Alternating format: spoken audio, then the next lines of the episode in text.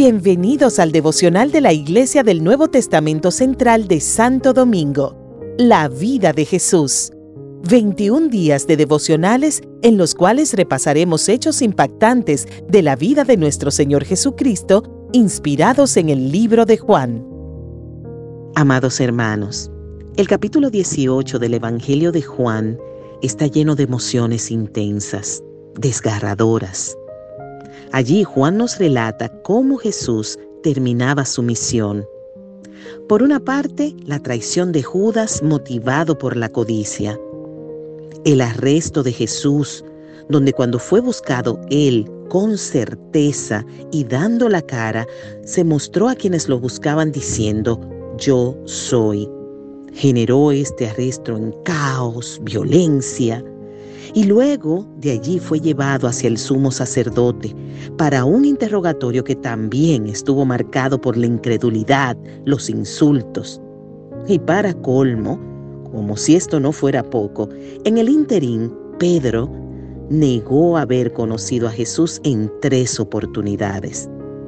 Y es en medio de este ambiente lleno de confusión, de desorden, de angustia, cuando Jesús es llevado donde Pilato. En el versículo 29 dice lo siguiente, entonces salió Pilato a ellos y les dijo, ¿qué acusación traéis contra este hombre? Respondieron y le dijeron, si éste no fuera malhechor, no te lo habríamos entregado. Entonces les dijo Pilato, tomadle vosotros y juzgadle según vuestra ley. Y los judíos le dijeron, a nosotros no nos está permitido dar muerte a nadie. En el versículo 33, entonces Pilato volvió a entrar al pretorio y llamó a Jesús y le dijo, ¿Eres tú el rey de los judíos? Jesús le respondió, ¿dices tú esto por ti mismo o te lo han dicho otros de mí? En el versículo 36, Jesús responde, Mi reino no es de este mundo. Si mi reino fuera de este mundo, mis servidores pelearían para que yo no fuera entregado a los judíos, pero mi reino no es de aquí. Le dijo entonces Pilato, luego, ¿eres tu rey? Respondió Jesús, tú dices que yo soy rey, yo para esto he nacido y para esto he venido al mundo, para dar testimonio a la verdad. Todo aquel que es de la verdad, oye mi voz. Posterior a esto, le dijo Pilato, ¿qué es la verdad?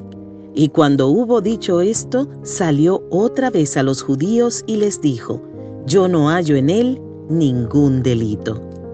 El que un inocente fuera llevado a la cruz por la ligereza de un pueblo que pedía sangre, debería llevarnos a la reflexión sobre estos tiempos.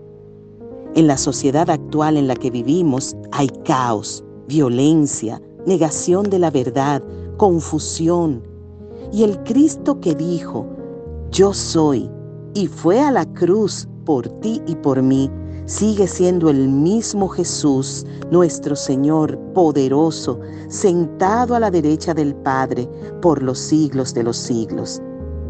Reflexionemos en las agendas de estos tiempos, que son tan aéreas, tan ligeras, tan triviales que nos distraen del mensaje de la vida eterna de nuestro Señor. Por una parte tenemos a un Jesús firme y convencido, seguro de su misión y hacia dónde iba y a lo que iba y por qué iba. Y por otra parte tenemos a un Pilatos que en Mateo es referido como aquel que se lavó las manos para indicar que, bueno, no sabía, ni quería, ni podía meterse en ese problema. Asimismo son las agendas de estos tiempos. Te arrastran, te llevan al lodo, te ensucian en sus eh, visiones de la vida y luego se lavan las manos. Hace poco leí un lugar donde decía que la vida es corta, pero la eternidad es muy larga.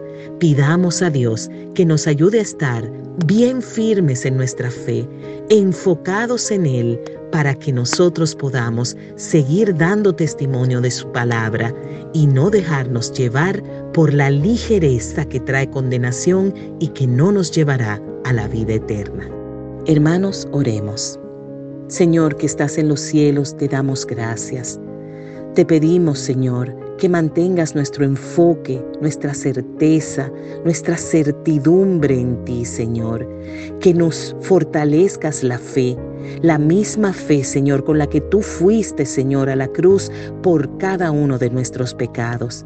Te pedimos, Padre, que tú nos sigas acompañando para que las luces del mundo, el ruido, el caos, la violencia, no nos hagan negarte, no nos hagan distraernos, no nos hagan darte la espalda, Señor.